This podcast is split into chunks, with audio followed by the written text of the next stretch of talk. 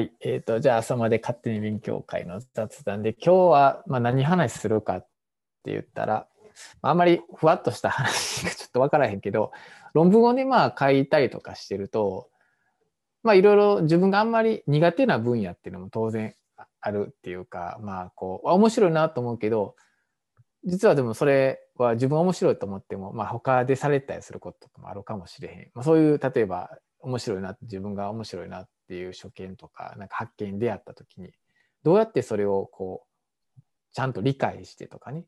まあ多分歴史とか今までやられてる先行研究とかいろいろあるので、それをどうやって調べてってやっていくか、まあ難しいことやと思うね。特にその今って眼科の歴史もやっぱいろいろね、どんどんどんどんこう新しいものが出てきてて、なかなかこうキャッチアップするの難しい中で、例えばまあ、先生とかでどうしてるかとか、まあ、そんな話をちょっと今日はできたらいいかなと思うんですけど、うん、なんかそういうね新しいことっていうか時にまずどうするかっていうのをなんか気にしてることってありますかね、いやでもすごくまあ難しいですよね。やっぱりあの、うん、新しい例えば疾患に関する論文を書こうと思った時に、うん、その疾患の知識をつけていくのってやっぱ相当難しくて、で、やっぱり知らないから、どこに立ってみればいいかがよくわかんないっていうか、うん、コア論文みたいなのがどれかもよくわかんないっていうのはすごくよくあると思うんで、うん、まあ、有名な疾患だったら結構あのガイドラインみたいなのってあるじゃないですか。うんうん、あので、まあ、僕、日本語だったらまあ日眼のガイドラインとかだし、英語だったらあの AAO のあの、プリファードプラクティスパターンで PPP っていうのが結構あの僕は好きで、例えば、あの、糖尿病、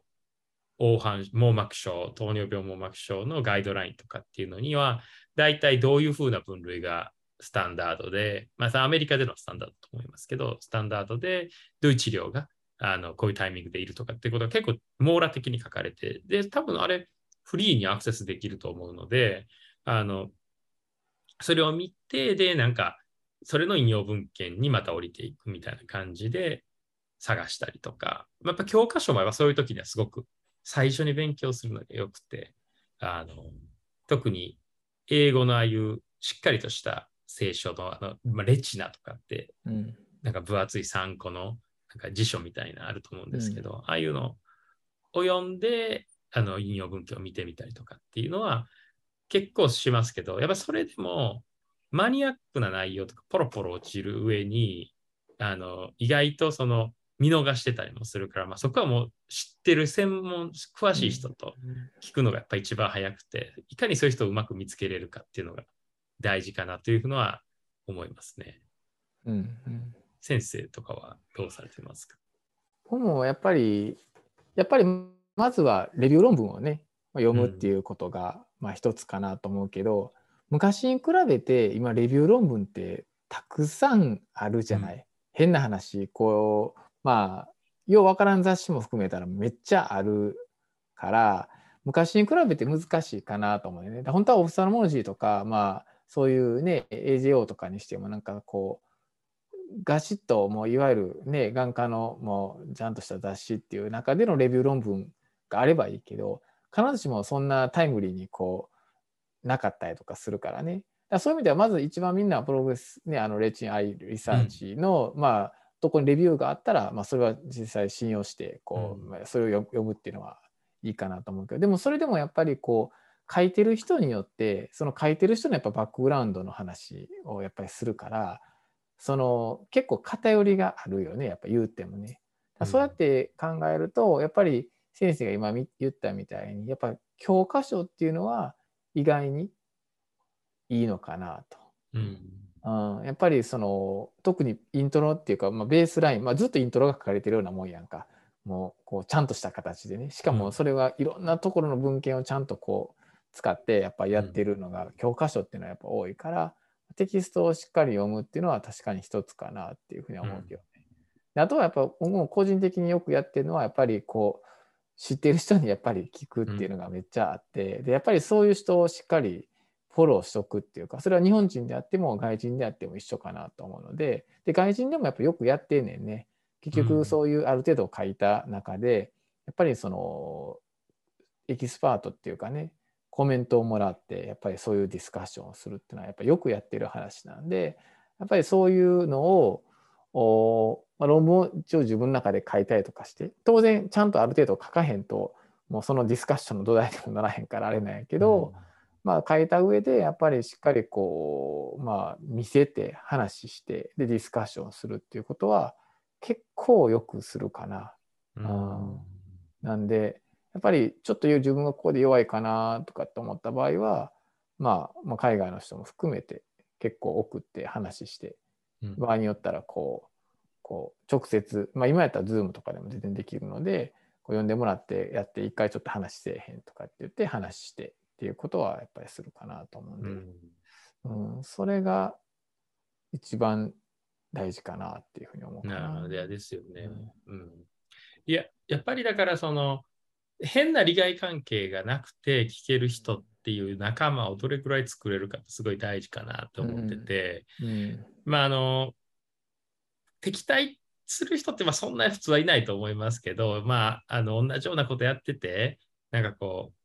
パクったパクられへんみたいななんかそういうややこしくならないような間柄でなんかこういろいろ聞けるような仲間がいたらすごくいいし、うん、まあ、そういう意味ではその大学とかっていう組織だとその、うん、そこの人はま敵ではないと思うので、うんうん、あの相談しやすいかなとはまず思うのと、うん、まあだんだんそれがそのオンラインの世界になって、まあ、仲がいいその仲間みたいなのがちょっとずつ実際の同じ場所にいなくてもこう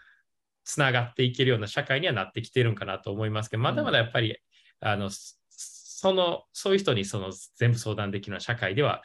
ない気はしますけど、うん、まあそういうふうにはなっていくんかもしれないかなと思いますね。そうやね。うん。なんかやっぱこの間もやったけどやっぱアルボの時にあってでまあまあ仲がいいっていうかある程度こう信頼関係がある相手とに直接論文とか見せたりとかして、こうどう思うとかって話とかを、まあ、ランチ食べながらしたりとかしてて、やっぱりその時にやっぱり in person で会うからまた余計その時良かったりとかでそこでいろんなディスカッションして、うん、あこういう実験もやったらいいんちゃうかなるほどねとかっていう話とかすごいやっぱりためになったりとかしたんでね。だからまあ普段こうやってたりするとまあ同じラボの中やったとしてもやっぱりある程度こう限られた中での考えとかね、お互いラボでもみんなミーティングしたりとかするけどやっぱりそうちょっと同じような分野の話をしてるけどやっぱちょっと違う角度でやっぱりやってたりとかみんなするからっぱりそういうところで意見をもらえると、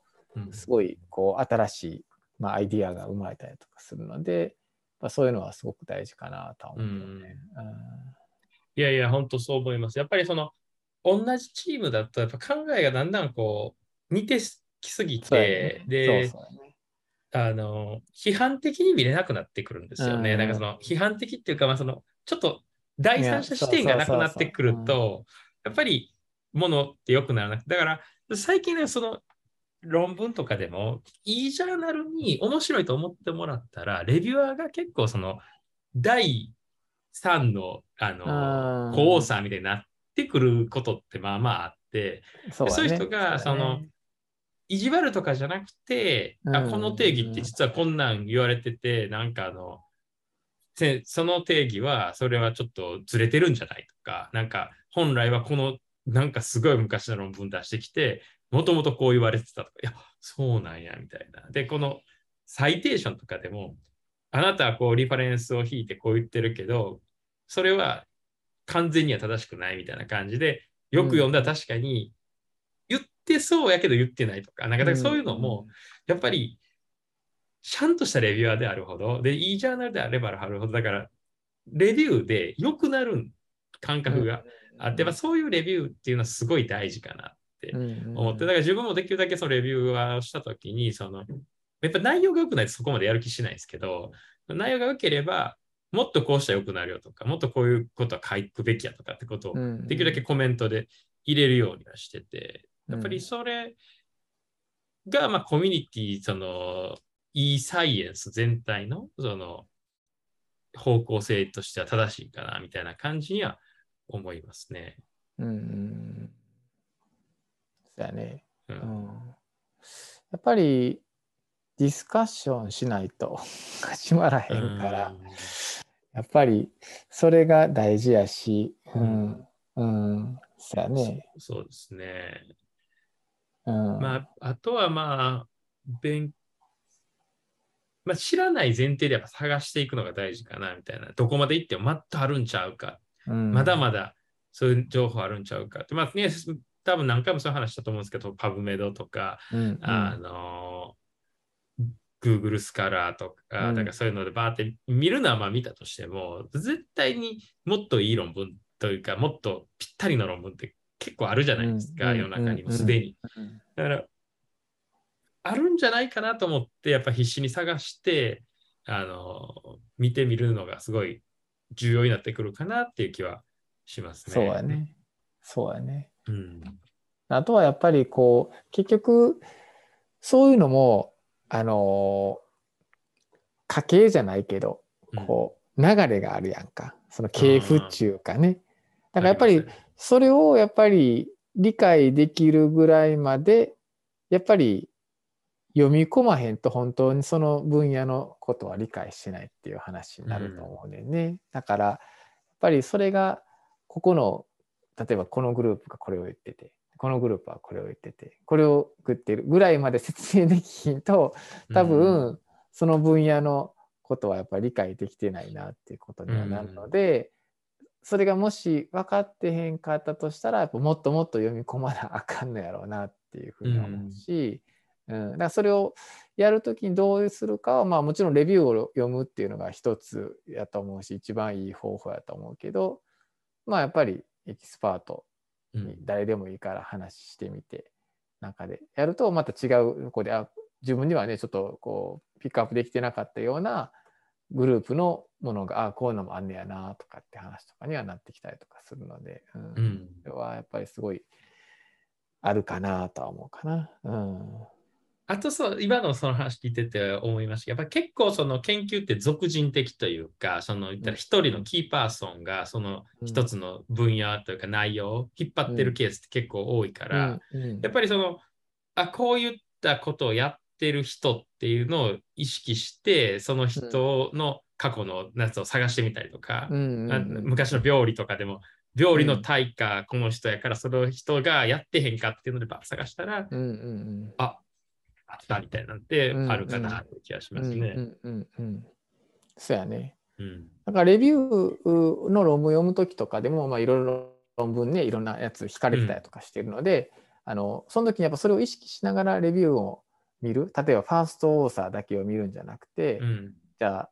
コレスポとかまあその時はコレスポじゃなかった人とかも後からコレスポになっていったりする人とかもいるやんか。だそんなんもあここがこうなってこうなってんねんなとかっていう話とかをやっぱ意識しながら論文を見るとよりその論文がつながって見えてきたりとかする。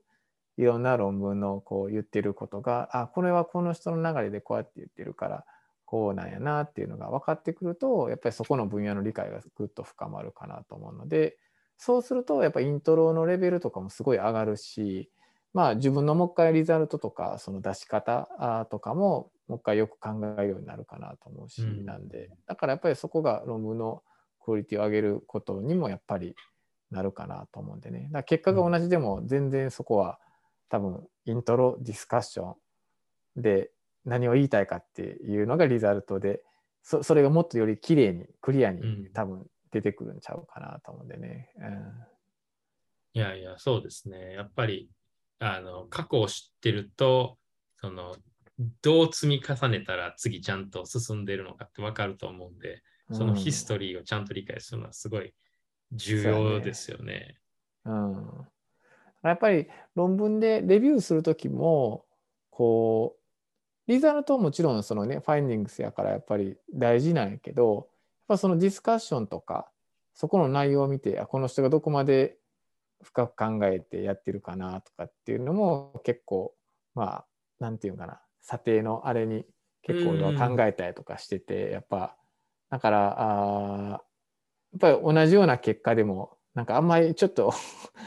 ねちゃんと考えてへんしそこの解釈も全然できてへんしってなるとやっぱりね同じような結果でもちょっと微妙やなとかって思うんで。うん。うんだからそれで言うと、やっぱ僕はすごくリミテーションを重視するというか、あの、うんうんリミテーションめっちゃ書くんですけど、自分も。うんうんそれはその、書かざるを得ないっていうか、その、だって自分たちの一個の研究って、やっぱりこう過去との連続性とかって、まあ、プラスの部分はディスカッションにいっぱい書くと思うんですけど、あの、違う部分とか、弱い部分とかって、ちゃんと理解してなかった。いや理解してればリミテーションに書かざるを得ないというか、うんうんで、過去にはこういう結果出たけど、我々は出なかったら、やっぱそこはリミテーションで解釈しておかないといけないし、あの自分たちのデータの弱いところが明確であれば、それはリミテーションに書くから、リミテーションめっちゃ長くなるんですよ。で、それが2行とかって僕はありえないと思って、どんな素晴らしい研究、まあ、もう完完璧だったらまあいいけど、まあ、そんなありえないから、絶対にそれを書くこといっぱいあると思うけど、それ書いてないってことは、何も考えてないっていうか、昔のことも考えてないし、なんか自分たちのデータすらちゃんと理解してない可能性があるから、うん。それはなんかすごくこう、あの、ダメだなっていうか、その、あれは、リミテーションって別にその、なんか、ネガティブ要素じゃなくて、いかにそれを自分が把握してるかをプレゼンする場所かなっていうふうに思うんで、その本当に過去のことをちゃんと理解してたりするばするほど、やっぱりリミテーションに書くことも増えるだろうし、うん。やっぱりあの、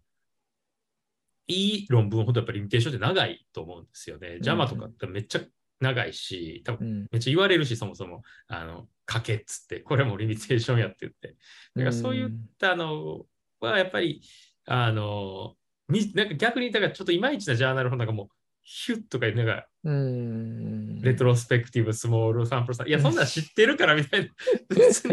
見たらわかるから、そんな、で、どうなんみたいな。だからそれが何につながった何のリミテーションだみたいな話で。っていうのはすごい思うんで、なんか、そういうのを知ってるっていうのの強みってそういうところにも出てくるのかなと、過去を知ってる。そうやね。うん。うん。うんで、あとでも、その、やっぱりまあ、あの、ヒストリーにしろ、いろんなのむしろ、し、早くそれを全てキャッチしたいけど、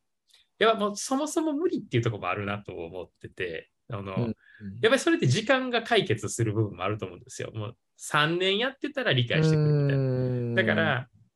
コツとかもあんまりない部分もあって、もうどうにもやっぱり自分でもだけだから頼る誰かそのうん。シニアな人を頼って、で、やっぱり教授とかのクラス、もっと前いた重鎮みたいな、もうちょっと引退しかかってるような人とかも頼って、できるだけその後半に知識を集めるっていうことは、それはそもそも1年目じゃ無理な部分もあるし、うんうん10年目でも無理な部分があるからこそのことかなと思って。うんやっぱり30年やってる人は、もう生き生き的に知ってるじゃないですか。あ、当時はこんながあったそうそうそそんな検索しても理解できひんから、まあ、それは聞かなあかんかなっていうのは思いますね。う。だからやっぱり論文を書くときに、レファレンスって結構意識すんね。うんうんレファレンス。だから、まあやっぱり、ね、あの、まあ、昨日先生とかと一緒に論文書いても、やっぱレファレンスのチェックを最後めっちゃすんねうん。ん。ちゃんと見落としがないかなとか。この流れのこの論文とかやったら、この分野の話やったら、あいつのあの論文を絶対入れとかなあかんよとかっていう話とかよくすんねんね。なるほどだからやっぱりその、やっぱりそのキー、キーのやつっていろいろあるから、ど。うんそういうのはすごい最後チェックするかな。あうん、見落としがないかなっていうー話。うんうん、なんで、それは、だからリファレンスは結構重要っていうか、うんどういう論文をリファレンスで採用してるかっていうところかな。うん、なるほど、なるほど。いや、うんでも確かにそうは大事ですよね。よくあるのはなんか、まあ、よう分からへんから、例えばこういうことを言いたいっていう時に、まあ、それのサイテーションって適当に調べて、なんかとりあえずそれなりにあって、アブスとか読んで、まあ、それなりにっぽいなとかってピッてサイテーションするだけって、うんうんうんこうよくあるパターンなんやけど、やっぱ分かってる人からしたら、なんでここでこの論文がサイテーションされてて、本当に大事なあれがサイテーションされてないなってなったら、もうその時点で、あ、こいつ分かってないなっていうことで、まあもうリジェクトにしようかなとかね、うん。もう内容バーって読む前にあ、もうちょっと全然分かってへんし、もうあかんわっていう感じとかっていうのがやっぱあるかなと思うんで、うんだからやっぱりイントロとか多分バーっとこう、ね、読んで、やっぱりそういうところで、うん内容ももちろんあったりとかもするけど、そういうところも一つの、まあ、なんていうのかな、評価っていうか、うんまあ論文がね、アクセプトの方に行くのか、まあリジェクトの方に行くのかっていう話にもなるん違うかなとうん思うけど。うんいやいや、それはすごく大事だと思います。やっぱりあの、だって自分がレビューするときでも、まあ、自分の論文がもしちゃんと採点しようとされてたら、気持ちがちょっと動くじゃないですか。あちょっといいいいな、みたいな。いや、それは、うんあの、通せる通せないはまた別でも、うんあの、あって気分悪い人いないと思うんですよね。ちゃんと採点書されてて。でも、全然なんか、何この論文、どっから来たみたいな。だからなんかこう、あとまあ論文の中でも、いろんな論文あると思うんですよ。一つの内容でも。うんそれを、なんでこのコアな論文採定書せずに、なんかようわからん、うううんあの、もっと後に出てきた、なんかしかも質もあんま良くないのが採用されてるのとかってなると、ちょっと、あの、うん。それじゃないの、引用しろよみたいな話うんうにん。なってきますもんね。それはその、論文レビューで思ったことはあんまないけど、あの、後輩とかの書いてきた論文で、なんでこれがなくてこっちがこんなん採定書されてるんやみたいなのがあったりするから、でも、それも結局、当時を知ってれいや、ば、まあまあ、そうやね。あの時のこの論文みたいなのあるけど、な結構難しいとこありますよね。まあ、だから、まあ、それはまあ、何でも学習でもそうやけど、積み重ねていくしかないかもしれんし、で逆にそういうのを経験していくから分かっていったりとかするのなんで、まあ、だから特に今から新しくこうやろうとする先生とかは、俺らもそうやったけど、もっともっと大変かもしれない。だって AMD 一つだってね、まあそら VGF、プロトコールいろいろあるやんか。で、今治療薬もいっぱいあるしってなると、その強弱が分からへん気がするねんね。で、俺、うんやっぱりこの間も話してて、まあ、研修医の先生とか喋ったら、あの例えば角膜切開と胸角膜切開、何がどう違うと思うって言ったら、まあ、なんていうから、まず一番は、それは、まあ、昔当時言われたんやったら、やっぱり眼内炎の話とかって話、やっぱりね。でも、一番最初に出てきた答えが、卵子がどうこうとかっていう話を言ってきて。なるほど。で、だから、多分ね、並列ね、もちろん感染症っていうのはあると思うけど、もうそんな、パッて俺からしたら、もう絶対眼内炎しか、まず、まず最初一番違うって言ったら、まずそそういうところがすごいディスカッションされたりとかしたわけやんか。大鹿先生の論文とかありますよね。そういうのとかもあるわけやし。で、それは俺ら知ってるから、うん。当然眼内炎の中で、で、今も眼内炎って別にならへんしっていう基本的な話の中やからあれやけど、当時はやっぱりそういうことがベースであった中での角膜切開、もう眼内炎が、だから胸角膜が、みたいな話が何回も何回もあるうん。からやけど、もう今となったらそんな話しなかったら、そこのね、この濃淡が分からへんっていう話になってくるねんね。薄れるっていう話かな。まあそういうのが多分他のいろんなことでも多分あるんちゃうかなとかって思ってて、うんそういう意味ではこう知ろうと思ってもなかなかし難しいっていうのもあるんかなって思っててね。やっぱりこの時代とともにこう生きてたら当然そういう中でいろいろあるけど、もうもうエスタブリッシュされて完成されたらそんな議論すらもうしなくなってしまったりとかしちゃうと、あんまり耳にもしなくてっていう話になるから。うんなるほど。まあでもそれある意味ではそのただ正しいっていうかあの現代的な切り口だけで言えば本当に卵子のことがまあ一番なのかもしれないですよね。うんうんうん、そうそうそうだそったら作れる層の大きさとかだからその、う。うんなんか出すとかの話だったら胸角膜からった方が卵子切れうん、もっと切っても、も卵子が出ないとかっていうので、あの有利とかっていう話になったりもするかもしれないけど、まあだし確かにあのスウェーデンかどっかのあの疫学調査みたいなんだったら、胸角膜と角膜切開でら眼内の発生率違わないみたいなのが出てたような、うん、なんかかすかに記憶があるんですけど、いやそういう時代に adapt しすると過去がどういう歴史があったかっていうのはまあ知る必要がないのか知った上で変わったんだって理解した方がいいのかってでも全てをそれ理解するのってやっぱり相当難しいけどでもまあでもそういう歴史があったから。それを意識して微妙に頭の片隅に絶対あない？だって。いやいやありますあります。ずあるやん。ずっとずっと言われてたけどなくなってきたっていうのが言ったら歴史的背景じゃないですか。オペ。する時もやっぱりちょっとだから頭にかすってるのかすりながらオペしてるのと、してないのはちょっと違うんちゃうかなとか思ってね、あーまあ、確かに、いや、だからそういう意味では、例えば、あの、